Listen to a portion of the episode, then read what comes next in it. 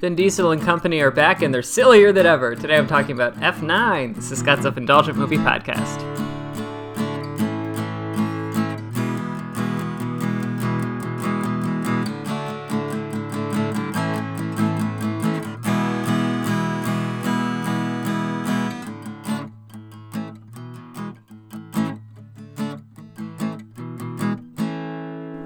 Hello, movie friends. Welcome to Scott's Self Indulgent Movie Podcast. I am Scott, and today I'm talking about F9. Now, today um, I'm doing a more formalized review of F9, the Fast Saga, or whatever the hell they're calling it now.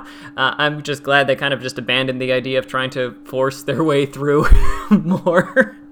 more awkward wording and stuff like that. So, uh, but yeah, so today I, have already put out an episode. The previous episode was just me rambling on about my initial reaction to it, and this is the more formalized review, which with no spoilers, just kind of knowing what to expect. So, uh, whichever one you chose to do, or if you chose both, I hope you enjoyed it. So, without further ado, let's get started. One of the biggest and best signs that things were returning to a semblance of normalcy was the return of a big budget release to theaters. There's been a handful of big ish movies hitting theaters, like Nobody and A Quiet Place Part 2, but for the most part, studios have been okay with digital, digital only release or early access. But an international hit franchise like the Fast and Furious movies hitting theaters again and doing pretty well is a big deal, especially since this reunion with the Fast family is a year overdue. So, did they capture the same silly magic again? Years after their latest adventure, Dominic Toretto, his son, and Letty are enjoying a quiet, secluded life in the country, all of which is upended when they're sent on an urgent mission from their former handler, Mr. Nobody, about a spy cell that freed their previous foe, Cypher. But when Dom and company investigate, they discover Dom's lost brother, long lost brother Jacob, is working for the bad guys.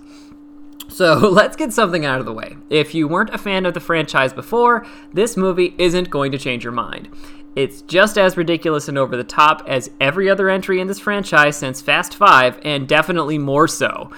The plot is another save the world scenario that somehow allows our characters to take it on with cars, and we've got another family based storyline with a character that has never been alluded to before. It's a stu- car stunt driven soap opera, and I fucking loved it. Here's what stands out. First off, the movies are in on the joke now. One of the things that's fun about Justin Lin being back is that the movies both fully embrace the over the top, multi tiered cars plus fistfight action scenes that fans are here for, and also a knowing tone about how ridiculous it all is. The majority of this is conveyed through Tyrese's character, Roman, who keeps pointing out just how crazy their missions have been, how it's a miracle that they're still alive, and how what they've done sounds so insane, right before they do something even crazier. It cuts through the self seriousness that's present in a lot of other blockbuster franchises, and it's a nice wink to the audience that we know what we're here, here for and we're going for it. This perspective also applies to the action, which f- features physics defying action bits, especially with vehicles. And also, Justin Lin is made for these action scenes. Justin Lin is one of the best in the business at layering his action scenes. What I mean by that is that he rarely, if ever, has one thing happening in a single action scene.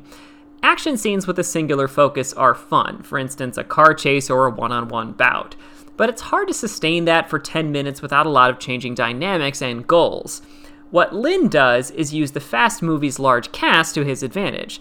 A single chase scene isn't just Dom trying to track down his brother, it's also Roman and Tej fighting in a giant truck, Ramsey flicking off pursuers of said truck that has a super-powered magnet while Dom tracks his brother and fights with him.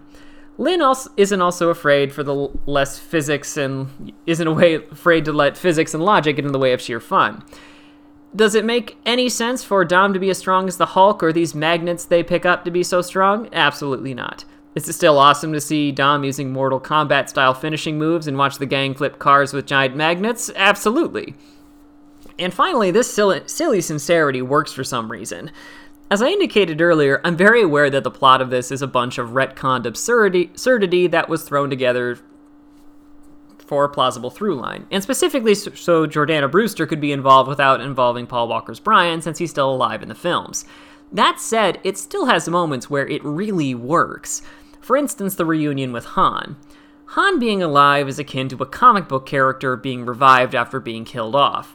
It makes no sense and requires this entirely rewritten backstory to work, but seeing Tej, Roman, and Dom all nearly tear up when they see him again, why does this work on me so well? It's so sincere and tender to see these muscly car fighters hug each other so hard. I love it. And yeah, seeing this in the theater was awesome.